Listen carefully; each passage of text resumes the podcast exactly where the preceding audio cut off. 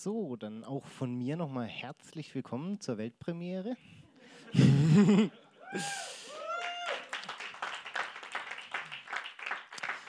Ihr habt das Privileg, heute meine erste Predigt zu hören.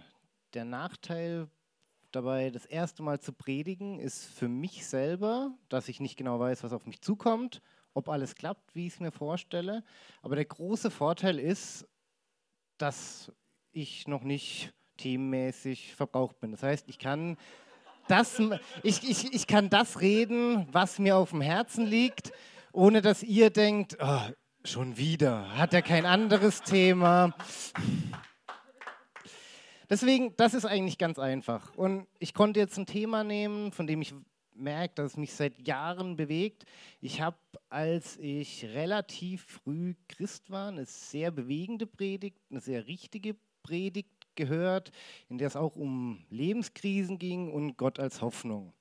Und die hat mich im ersten Moment, hat die mich mega ermutigt gehabt und ich gedacht, oh super.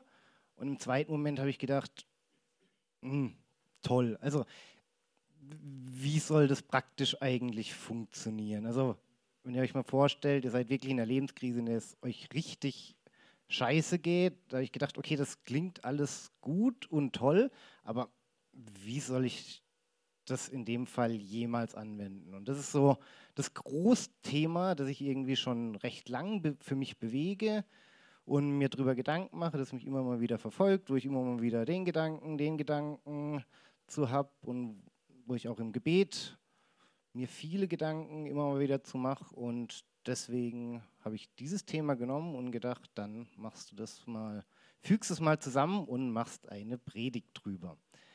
Ich habe schon angekündigt, wir haben es jetzt vorhin auch schon. Also ich habe jetzt so viele Sachen, die in meiner Predigt auftauchen werden, schon wiedererkannt, Gebetsanliegen, Gott gib uns Halt im Lobpreis, bei all meinen Zweifeln, du hast den besten Plan. Das sind alles diese Dinge, ja, das wünschen wir uns, das wollen wir und jetzt versuche ich euch ein bisschen was an die Hand zu geben, wie wir das dann tatsächlich, wenn wir es wollen, auch hinkriegen können. Lebenskrisen, über die ich rede, die ich behandeln will oder wie man sich darauf vorbereiten kann, ist jetzt nicht zu verwechseln mit, oh, ich habe mir ein Bein gebrochen, hoffentlich heilt es wieder, sondern Situationen, in denen man wirklich in der Scheiße sitzt. Was niemand von uns will, was aber passieren kann, wie man sich darauf vorbereiten kann. Dazu habe ich, bevor ich jetzt ins Thema richtig einsteige, zwei Messages, die mir ganz wichtig sind, die vorab quasi so mal als Grundlage im Raum stehen sollen, wo ich dann hoffentlich das Ganze im Laufe der Predigt mit Leben füllen kann. Das erste ist, um echte Hoffnung zu haben, die dich durch schwere Situationen in deinem Leben tragen kann, muss das, auf deine deine Hoffnung gründest, selbst über jeden Zweifel erhaben sein. Und dann die Nummer zwei, quasi die darauf aufbauende Grundlage. Wenn du schon Christ bist, indem du Jesus dein Leben gegeben hast und Gottes Zusagen für dich angenommen bzw. als Wahrheiten anerkannt hast, wie zum Beispiel Ewigkeit, Gnade, Gottes Führung in deinem Leben, musst du trotzdem sicherstellen, dass sie in Notsituationen für dich praktisch erfahrbar sind. Also, es geht im Großen und Ganzen um dieses Spannungsfeld, das wahrscheinlich jeder von euch kennt. Also ich für mich kenne es, dass ich jetzt gerade irgendwie eine Not habe, dass es mir jetzt irgendwie schlecht geht und ich zum einen Trost brauche und Gott meine Gefühle hinlege und das ist auch richtig und wichtig, aber dass mein Fokus eben weiter ist, dass ich bei all dem, was mich jetzt gerade bewegt, nicht vergesse, okay, es gibt noch was anderes. Es gibt Zusagen von Gott, die, auch wenn ich das jetzt gerade nicht spüren kann, wenn das jetzt für mich gerade irgendwie weit weg ist, dass das da ist und dass ich darauf vertrauen kann. Und ich versuche jetzt dann Tools mitzugeben, wie diese Spannungssituation etwas aufgelöst werden kann oder wie wir es schaffen können, da eine Lösung für uns zu finden. Die werden nachher noch ein bisschen praktisch werden. Das ist wahrscheinlich bei jedem ein bisschen anders, aber der wichtige Punkt ist, sich darüber Gedanken zu machen. Um zum Thema hinzuführen, habe ich jetzt erstmal drei Geschichten aus der Bibel für euch, die sich mit diesem Thema beschäftigen. Das erste steht in 2. Mose 16, 1 bis 8. Es ist, ähm, um vom Kontext ein bisschen einzuordnen, das Volk Israel wird von Gott aus Ägypten geführt und diese Stelle ist jetzt in der Bibel die nächste Stelle nach dem Lobpreis der Israeliten, nachdem Gott durch Mose das Meer geteilt hat und sie vor, den, vor der ägyptischen Armee gerettet hat. Und sie brachen auf von Elim und die ganze Gemeinde der Kinder Israels kam in die Wüste Sin, die zwischen Elim und Sinai liegt. Am 15. Tag des zweiten Monats, nachdem sie aus dem Land Ägypten gezogen waren. Und die ganze Gemeinde der Kinder Israels murrte gegen Mose und gegen Aaron in der Wüste. Und die Kinder Israels sprachen zu ihnen, wären wir doch durch die Hand des Herrn in dem Land Ägypten gestorben als wir bei den Fleischtöpfen saßen und Brot in Hülle und Fülle zu essen hatten. Denn ihr habt uns in diese Wüste hinausgeführt, um diese ganze Gemeinde verhungern zu lassen. Da sprach der Herr zu Mose, siehe, ich will euch Brot vom Himmel regnen lassen. Dann soll das Volk hinausgehen und täglich sammeln, was es braucht, damit ich es prüfe, ob es in meinem Gesetz wandeln wird oder nicht. Am sechsten Tag aber werden sie werden sie zubereiten, was sie eingebracht haben. Und es wird das Doppelte von dem sein, was sie täglich sammeln. Da sprachen Mose und Aaron zu allen Kindern Israels. Am Abend sollt ihr erkennen, dass es der Herr war, der euch aus dem Land Ägypten geführt hat. Gleich dazu die nächste Geschichte von Elia.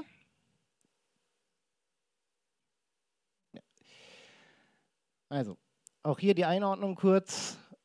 Elia hat gerade den Riesenerfolg errungen. Er hat ähm, die Baalspriester vernichtet. Er hat auf Gott vertraut und quasi den ganzen Irrglauben, der im Volk Israel war, mit einem Schlag quasi vernichtet, dadurch, dass er sich einen Wettstreit mit den Baalspriestern eingelassen hat, gesagt, okay, ich vertraue auf Gott und jetzt schauen wir mal, welcher Gott der richtige ist.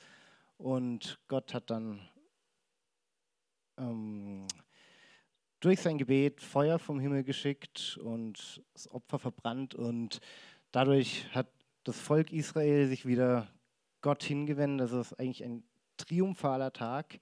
Und die Stelle spielt jetzt kurz danach. Und, und Ahab erzählte der Isabel alles, was Elia getan hatte und wie er alle Propheten mit dem Schwert umgebracht hatte. Da sandte Isabel einen Boten zu Elia und ließ ihm sagen, die Götter sollen mir dies und das tun, wenn ich morgen um diese Zeit mit deinem Leben nicht so verfahre, wie du mit ihrem Leben. Und als er das sah, machte er sich auf und ging fort um seines Lebens willen.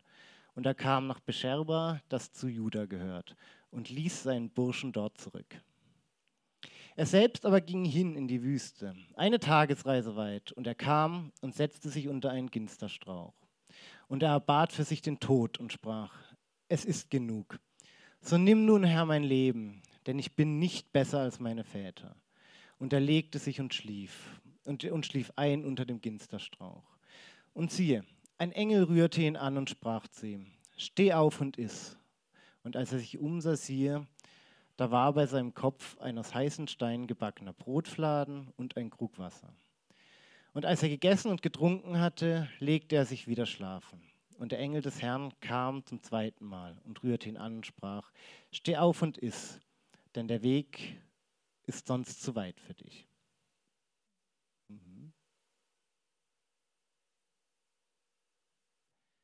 Und er stand auf und aß und trank. Und er ging in der Kraft dieser Speise 40 Tage und 40 Nächte lang, bis an den Berg Gottes, den Horeb.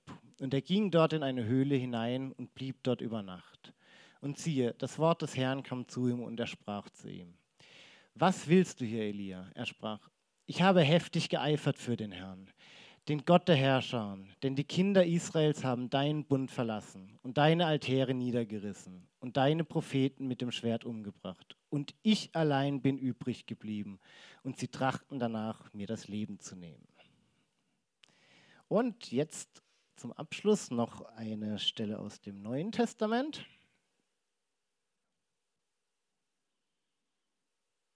Es geht um die Jünger kurz nach Jesus Tod und seine Auferstehung. Als er aber früh am ersten Tag der Woche auferstanden war, erschien er zuerst der Maria Magdalena, von der er sieben Dämonen ausgetrieben hatte. Diese ging hin und verkündete es denen, die mit ihm gewesen waren, die trauerten und weinten. Und als diese hörten, dass er lebe und von ihr gesehen worden sei, glaubten sie es nicht. Danach offenbarte er sich zwei von ihnen auf dem Weg in einer anderen Gestalt, als sie sich aufs Land begaben. Und diese gingen hin und verkündeten es den übrigen, aber auch ihnen glaubten sie nicht. Danach offenbarte er sich den Elfen selbst, als sie zu Tisch saßen, und, tadelten ihren Unglaub und tadelte ihren Unglauben und die Härte ihres Herzens, dass sie denen, die ihn auferstanden gesehen hatten, nicht geglaubt hatten. Das sind jetzt drei Geschichten, die wir, wenn wir sie so normal in der Bibel lesen, ja, entweder wir denken uns kurz, ja, gerade noch mal gut gegangen. Wir haben jetzt gesehen, der Herr lässt dem Volk Israel das Manna vom Himmel regnen. Elia wird von Gott ganz liebevoll umsorgt. Er legt ihn schlafen, er gibt ihm Essen, er gibt ihm Wasser. Jesus offenbart sich den Jüngern und eigentlich ist alles gut. Aber wir dürfen nicht der Gefahr verfallen, die Bibel so ein bisschen wie ein Roman zu lesen und uns so an die Seite der Helden stellen. Gott, die Propheten, Jesus, wenn was Gutes passiert, drüber lesen und denken, ja, super, ist gerade wieder gut gegangen.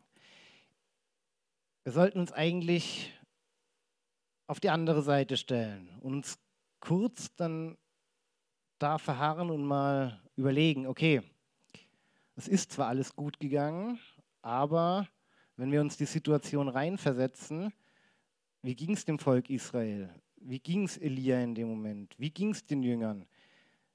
Wir sehen da bevor sich alles gut auflöst, und wir können es ja lesen, dass alles gut geht, das konnten die aber nicht. Die waren in ihrer Situation und was wir da sehen, ist tiefe Hoffnungslosigkeit, die kaum irgendwie zu lindern scheint. Also stellt euch vor, die Israeliten wandern durch die Wüste, sind kurz davor, haben das, das Wunder schlechthin erlebt, in dem Gott sie aus dem Land Ägypten rausgeführt hat, das Meer geteilt, die ganze Armee vernichtet. Und es steht im 15. Tag des zweiten Monats. Also, sie wandern anderthalb Monate durch die Wüste. Und dann habe ich mir überlegt, okay, wenn wir es so lesen, anderthalb Monate, boah, das ist ja eigentlich gar nicht so lang.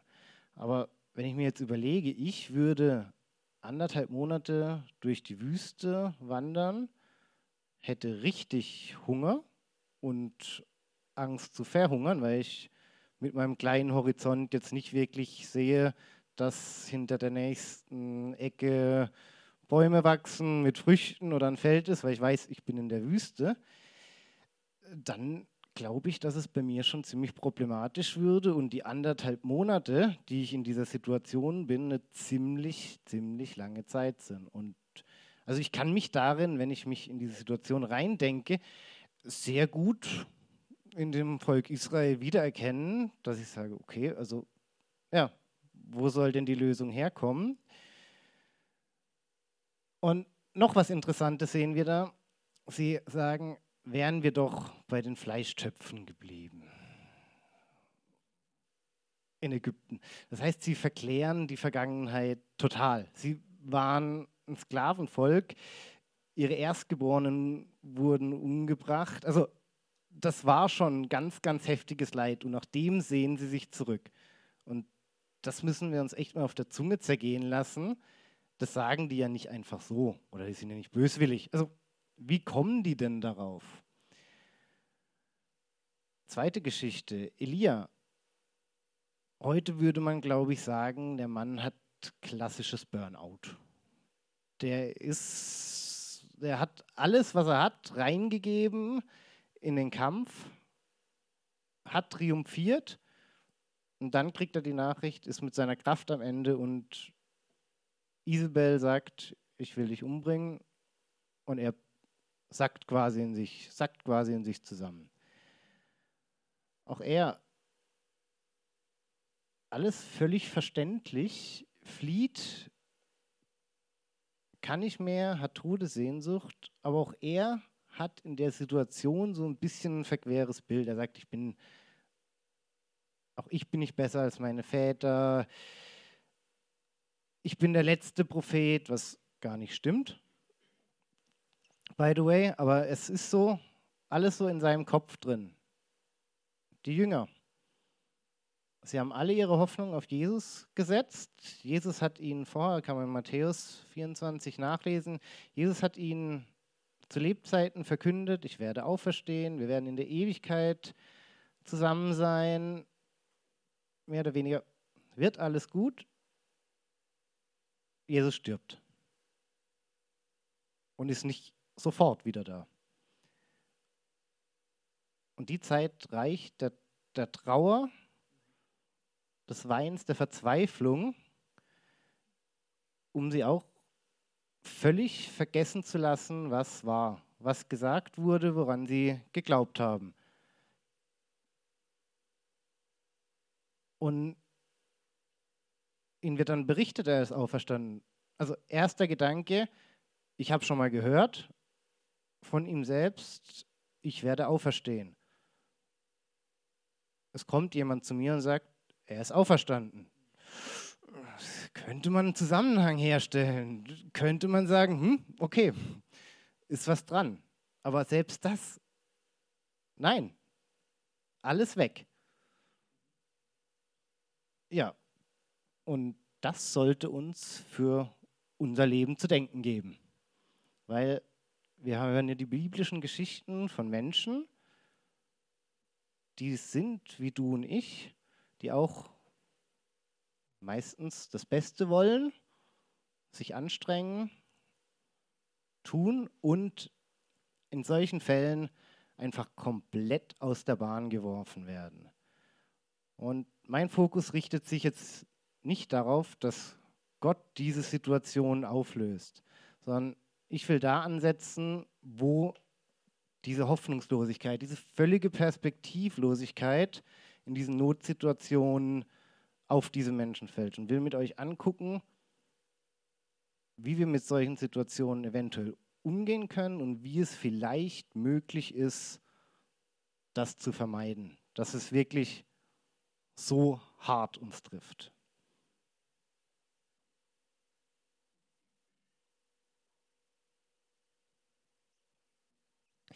Schaut, das Hauptproblem an der Sache ist, dass wir zum einen absolute Verdrängungsweltmeister sind. Also jeder Mensch kann das, ist da gut drin. Wenn es einem gut geht, schlechte Sachen oder Probleme können eine Zeit lang weggeschoben werden, Gefühle beiseite geschoben werden, kleingeredet werden. Da hat jeder von uns wahrscheinlich sehr, sehr gute Strategien, wie er das hinbekommt. Das Problem ist, wahrscheinlich kriegen wir irgendwann, wenn wir das so machen, die Rechnung dafür. Und eine andere Wahrheit ist, dass ähm, unsere gegenwärtige Situation und unsere Gefühle uns viel mehr beeinflussen, als wir uns eigentlich eingestehen wollen und unser Bild, unser Bild der Realität extrem prägen. Das kann Vorteile haben, weil wenn es mir gerade gut geht, dann habe ich kein Interesse dran, mir alles Schlechte noch auch einzureden, sondern dann ist es zum Teil ganz gut, einfach mal zu sagen, hey, in Ordnung, mir geht's gut, ich konzentriere mich darauf. Aber auf der anderen Seite, wenn es mir schlecht geht, ist es oft so, dass es mir dann halt schlecht geht und ich die guten Sachen nicht mehr so sehen kann wie vor, als es mir gut ging, die schlechten Sachen nicht so gut nicht so sehen konnte, wie ich es eigentlich wollte. Und dieser Wahrheit müssen wir uns irgendwie stellen. Und deswegen die große Frage nochmal ist eben, wie können wir es schaffen, dass wir in ähnlichen Situationen unsere Hoffnung bewahren und eben nicht in diese völlige Perspektivlosigkeit rutschen. Zum einen erstmal kognitiv, dass wir uns die Zusagen Gottes vergegenwärtigen. Welche Zusagen Gottes gibt es, auf die wir vertrauen können? Zum Beispiel wäre da Römer 8, 24 bis 28, alles soll uns zum Besten dienen zu nennen. Oder in Psalm 136, Gottes Gnade währt ewig. Das sind Aussagen, das sind Wahrheiten, die extrem klar sind und die voller Hoffnung sind.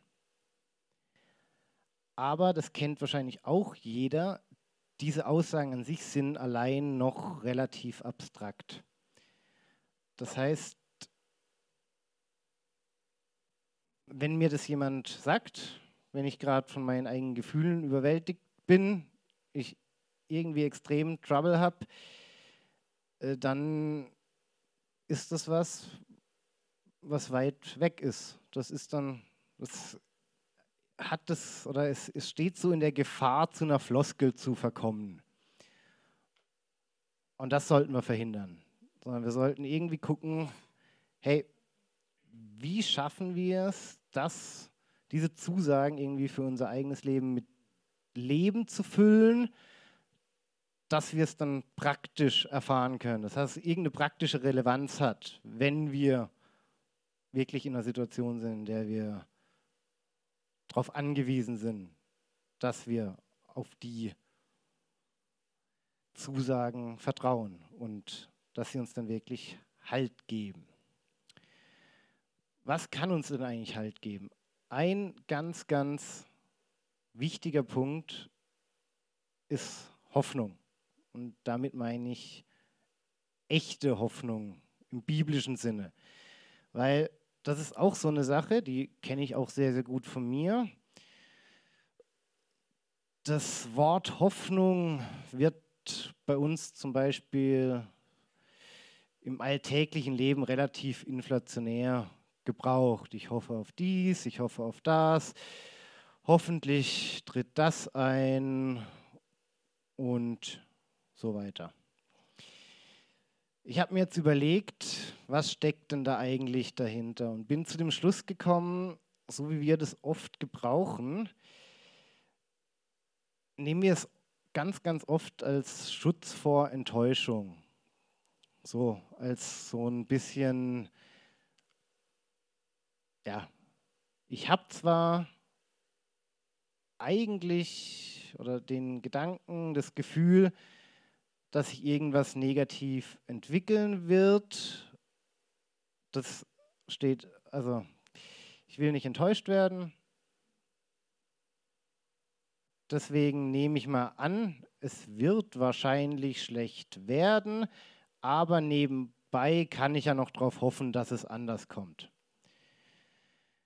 Und das ist auch, ja, ist auch menschlich, ist auch praktisch, weil wir wollen nicht enttäuscht werden. Wenn wir von irgendjemandem, von irgendwas enttäuscht werden, kostet es uns Kraft, das zu überwinden, wieder neu nach vorne zu blicken. Deswegen, es ist erstmal recht praktikabel zu sagen, okay, ich gehe jetzt erstmal von einer negativen Entwicklung aus und vielleicht wird es ja gut, dann kann ich mich freuen. Das ist aber ganz und gar nicht der Hoffnungsbegriff, der in der Bibel steht. Also in Hebräer 11.1 steht, Hoffnung ist die feste Zuversicht auf das, was man erhofft. Das ist was ganz anderes. Und dazu würde, euch, würde ich mit, gerne mit euch die nächste Bibelstelle aus Hebräer 6 anschauen. Denn Gott ist nicht ungerecht, dass er euer Werk und die Bemühungen in der, in der Liebe vergäße, die ihr für seinen Namen bewiesen habt, indem ihr den Heiligen dientet und noch dient. Wir wünschen aber, dass jeder von euch denselben Eifer beweise, sodass ihr die Hoffnung mit voller Gewissheit festhaltet bis ans Ende, damit ihr ja nicht träge werdet, sondern Nachfolger derer, die durch Glauben und Geduld die Verheißungen erleben, erben.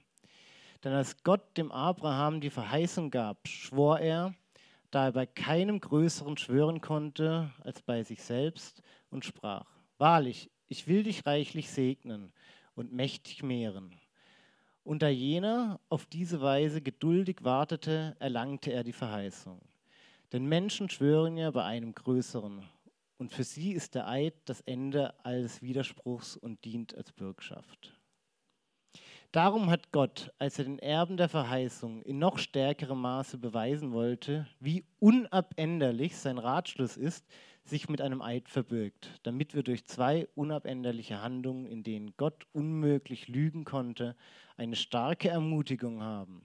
Wir, die wir unsere Zuflucht dazu genommen haben, die dargebotene Hoffnung zu ergreifen. Diese Hoffnung halten wir fest als einen sicheren und festen Anker der Seele der auch hineinreicht ins Innere, hinter den Vorhang, wohin Jesus als Vorläufer für uns eingegangen ist, der hohe Priester in Ewigkeit geworden ist, nach der Weise Melchisedeks. Also, eigentlich recht kompliziert und schwer zu lesen, diese Stelle, aber es gibt so ein paar Schlüsselworte. Das heißt, Hoffnung beruft uns zur Geduld. Sie gibt uns Stärke und Zuversicht. Und das ist gut. Und genau das sollten wir haben. Aber, und beziehungsweise noch kein Aber, wenn diese Hoffnung wirklich so ist, dann ist sie wirklich ein Anker dann kann sie uns halten. Dann können wir wirklich, wenn wir in einer schweren Situation sind, wenn es ans Eingemachte geht, darauf hoffen und das heißt in dem Sinne darauf vertrauen, dass wir nicht in Perspektivlosigkeit rutschen. Das heißt, dass wir nicht ganz runterfallen. Das heißt nicht, dass wir nicht leiden. Das heißt nicht, dass wir nicht zweifeln. Das heißt das alles nicht. Es heißt nur, dass es nicht unbedingt so weit kommen muss, wie wir jetzt in diesen Geschichten gelesen haben, dass wir wirklich gar keinen Ausweg sehen, dass wir gar keine Perspektive haben. Und ich glaube, das ist so ein bisschen ein Schlüssel. Und jetzt ist die Frage, wie kann sowas gehen? Weil eins ist auch klar, wenn du schon mal in einer richtig, richtig schweren Krise bist, dann hast du normalerweise auch keine Kraft mehr. Dann kannst zu dem Zeitpunkt kannst du dich nicht mehr darum kümmern, wo kriege ich jetzt meine Hoffnung her? Was mache ich denn? Wie kann ich jetzt darauf vertrauen? Da beschäftigen dich andere Sachen. Da bist du in einem Gedankenkarussell, du schweifst ab. Das heißt, es ist ein bisschen viel verlangt von jedem Menschen, der in einer schweren Krise steckt, zu sagen, reiß dich mal zusammen. Da steht, das glaubst du, das musst du jetzt glauben. Das funktioniert so nicht. Deswegen habe ich jetzt mal ein biblisches Prinzip genommen. Und zwar, ihr kennt die Geschichte von Josef in Ägypten. Er hat da die Vision von den sieben fetten Jahren und den sieben Jahren der Dürre. Und deswegen habe ich mir überlegt, das lässt sich eigentlich auf dieses Thema recht gut anwenden. Und deswegen sage ich euch, bereite dich in den Zeiten, in denen es dir auch geistlich gut geht, darauf vor, wie du sicher durch eine Krise kommen kannst.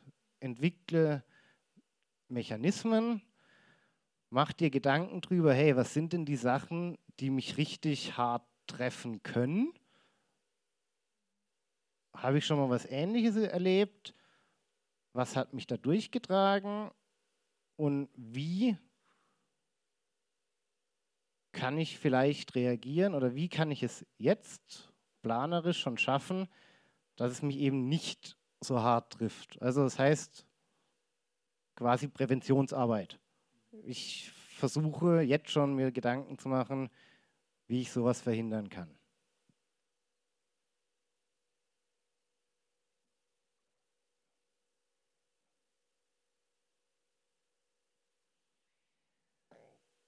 Schaut, es gibt, ich habe es vorhin schon mal gesagt, die Sachen, worauf du wirklich deine Hoffnung gründest, das muss fest sein. Das muss, das muss wirklich sicher sein. Und du musst wirklich darauf vertrauen können, dass sich die Umstände nicht ändern. Weil wenn ich schon an der Grundlage, auf die ich meine Hoffnung setze, zweifle, dann ist es nicht diese Gewissheit, von der Hebräer spricht. Dann ist es kein sicherer Grund. Deswegen zum Beispiel Freunde können dich unterstützen, die können dich bestärken, das sollen sie auch.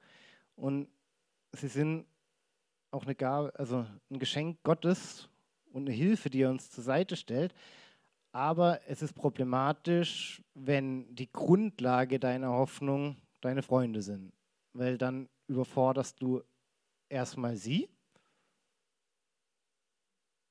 und verlangst von ihnen eine Sache, die sie per Definition, die ich vorhin gesagt habe, gar nicht nennen kann, weil Umstände können sich ändern, Menschen können sich ändern.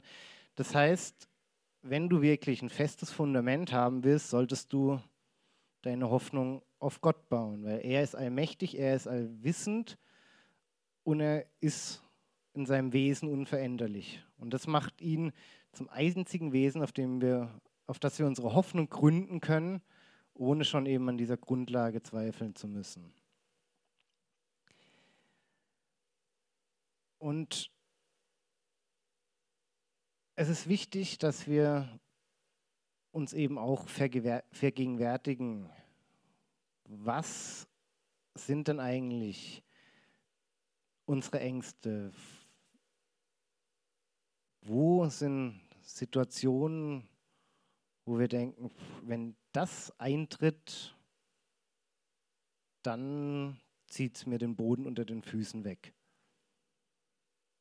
Ich weiß jetzt gerade nicht, wie ich mit so einer Situation umgehen könnte. Und da das so ein Fall ist oder ein Thema, über das man sich eigentlich in seiner Freizeit, wenn es einem gut geht, eher weniger gern Gedanken macht, weil es so ein bisschen ein Stimmungskiller sein kann, ähm, habe ich jetzt was für euch vorbereitet. genau. Ich habe euch einen Fragebogen entworfen, in dem ihr euch genau darüber schon mal 15 Minuten Gedanken machen könnt. Was sind so Notsituationen, die ihr in eurem Leben schon erlebt habt? Vor was habt ihr Angst, dass es eintritt? Und dann auch, habt ihr schon Erfahrungen damit gemacht? Habt ihr schon Strategien? Habt ihr Zusagen von Gott, auf die ihr vertrauen wollt und könnt? und wie sieht so eine Möglichkeit für euch aus, damit umzugehen?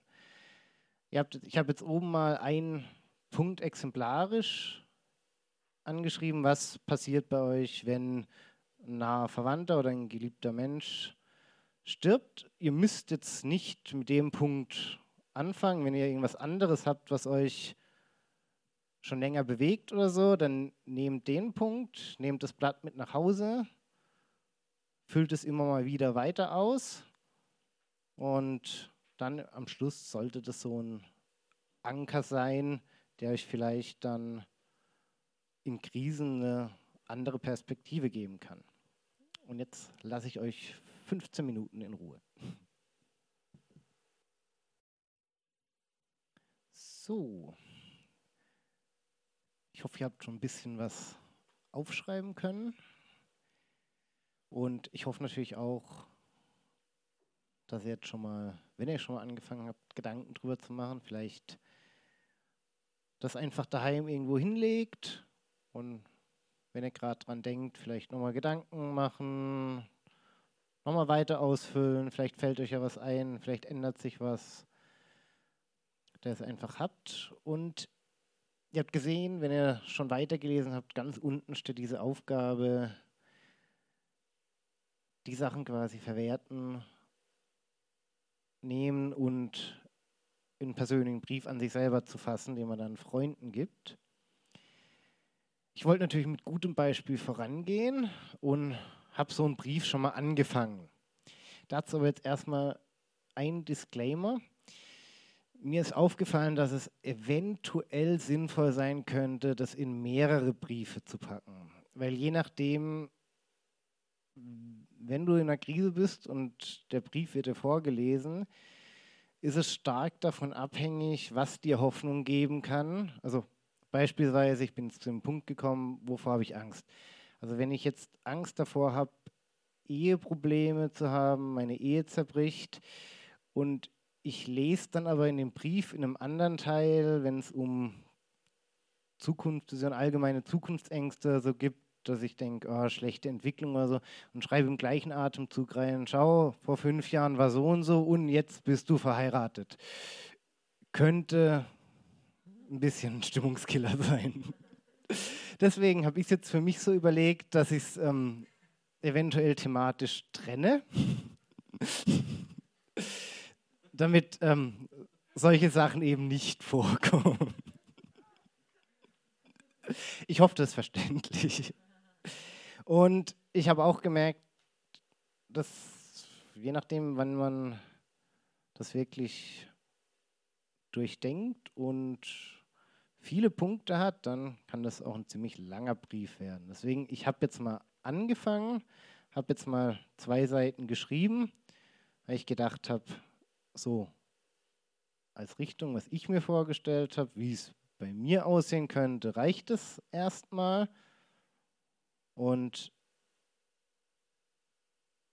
lasst euch inspirieren. Es ist auch gut, wenn ihr sagt, oh, was hat er denn da geschrieben? Beim, das wird mir überhaupt nicht helfen. Bei mir sieht es vielleicht so und so aus. Und das ist dann schon gut, weil dann habt ihr eine Vorstellung davon, hey, das ist ja gar nicht meins, aber bei mir könnte es so und so aussehen. Und das ist genau der Punkt, auf den ich eigentlich hinaus will. Ich fange an vorzulesen. Lieber Marius, wenn du diese Zeilen hörst, geht es dir gerade richtig schlecht. Du leidest, fühlst dich hilflos und das ist richtig scheiße.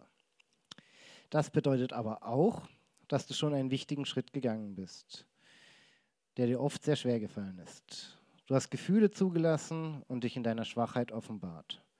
Du versuchst nicht alleine deine Probleme selbst zu lösen, sondern bist bereit, dir helfen zu lassen.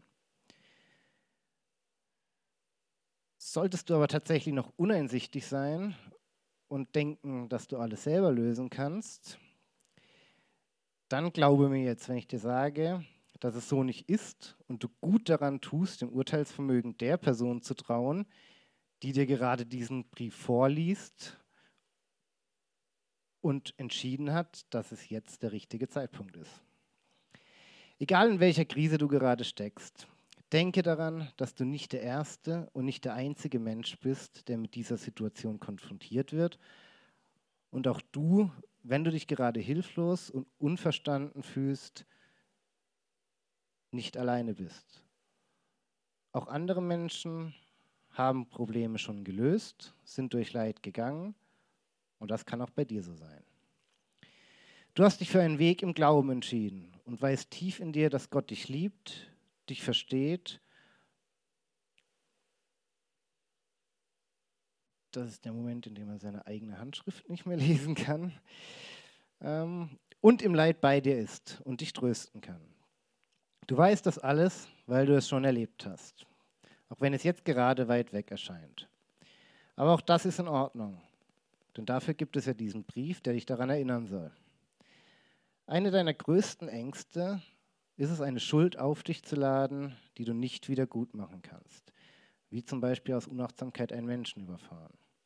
Sollte dieser oder ein anderer Fall eingetreten sein, in dem du schuldig geworden bist und keine Möglichkeit hast, es wieder in Ordnung zu bringen, behalte folgende Dinge im Hinterkopf. Alles, was gerade in dir vorgeht, ist absolut menschlich. Versuche es, wenn möglich, nicht zu verdrängen oder klein zu reden. Mach dir auch gegenwärtig, dass du immer auf Gottes Gnade vertrauen kannst. Erinnere dich an Situationen, in denen du diese Gnade selbst erlebt hast. Versuche auch nicht strenger mit dir selbst zu sein, als du es mit anderen wärst. Du bist dazu fähig, anderen zu vergeben. Deshalb wirst du auch Gottes Gnade annehmen und dir selbst vergeben können. Setz dich aber bitte nicht unter Druck, sondern halte diese Wahrheit, an die du glaubst, fest bei dir, bis es dir möglich ist, dich wirklich darauf einzulassen. Bis dahin teile dein Leid und deine Sorgen mit Gott und den Menschen, denen du vertraust. Sie können dir Trost spenden und eine Stütze sein. Wenn du von Zukunftsängsten geplagt wirst, sei es beruflicher, finanzieller oder anderer Natur, und dir, du dir tatsächlich gerade nicht vorstellen kannst, dass an der Situation wieder etwas ändert, beziehungsweise sich positiv entwickeln kann, du also in einer absoluten Sackgasse steckst, behalte Folgendes im Blick. Du hast in deiner Vergangenheit auch schon schwere Entscheidungen mit, ähm, mit offenem Ausgang getroffen. Du hast dein Studium abgebrochen und wusstest nicht, ob es eine gute Entscheidung oder ein Riesenfehler ist. Du hattest da, dort große Zweifel. Du warst früher schon unglücklich verliebt und hattest Zweifel, je eine Frau zu finden und konntest dir das zum Teil gar nicht vorstellen. Heute bist du verheiratet. Halte das, behalte das im Kopf.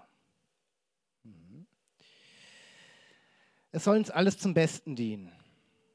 Ob das stimmt, können wir erst am Ende prüfen. Es lohnt sich aber, es zu glauben und mit der Bewertung bis dahin zu warten. Denn du wurdest schon oft davon überrascht, dass Gottes Wege für dich besser waren, als du dir vorstellen konntest. Das war jetzt mal meine Version eines Briefs an mich selbst, von dem ich hoffe, dass er mir in schweren Zeiten Halt geben kann. Er verhindert kein Leid, aber er kann vielleicht dafür sorgen, dass ich nicht in eine Perspektivlosigkeit rutsche, dass ich nicht komplett falle und mir von meiner eigenen Warte aus, weil es sind meine Worte, vielleicht einfach meinen Blick und meinen Horizont wieder etwas öffnet, wenn einer schweren Situation eingefahren ist. Und ich werde mir noch weiter Gedanken drüber machen. Ich werde vielleicht noch zwei, drei andere Briefe schreiben mit anderem Inhalt, je nachdem, welches Thema mir einfällt, wann es gerade soweit ist. Und dann werde ich ihn Freunden geben. Und dann bleibt die Hoffnung und das Vertrauen, dass ich auch diese Art der Prävention, vielleicht des Umgangs damit schon mal was durchdenken, dann in der Situation auch wirklich hilft. So. Dann danke ich euch für eure Aufmerksamkeit und würde noch ganz kurz beten. Jesus, ich danke dir dafür, dass du immer für uns da bist, dass du uns Halt gibst dass du in diese Welt gekommen bist, dass du alles Leid getragen hast, dass du unser Leid kennst, weil du es selber durchlebt hast, dass du ein Gott bist, der uns bei allem Leid nicht alleine lässt. Du bist da, du tröstest, du weißt, was wir brauchen und du bist auch der, der uns wieder aufrichtet. Und ich bitte dich darum, steh uns zur Seite, erinnere uns liebevoll immer wieder daran und führe uns mit deiner Hand. Denn auf dich können wir vertrauen, auch wenn es uns manchmal schwerfällt. Du hast deine Wege, du hast deine Menschen, die du schickst, die uns immer daran erinnern können. Und ich bitte dich, sei bei uns, begleite uns in unserem Leben. Und ich danke dir für alles, was du in meinem Leben schon getan hast. Ich danke dir für deine Liebe, für mich und für jeden einzelnen Menschen auf dieser Welt. Das ist, du hast es nicht nötig, aber du machst es trotzdem. Und das ist groß, weil du bist der einzig wahre Gott, du bist der Allwissende, du bist der Größte und es ist ein Geschenk, dass wir dich haben und auf dich vertrauen können. Amen.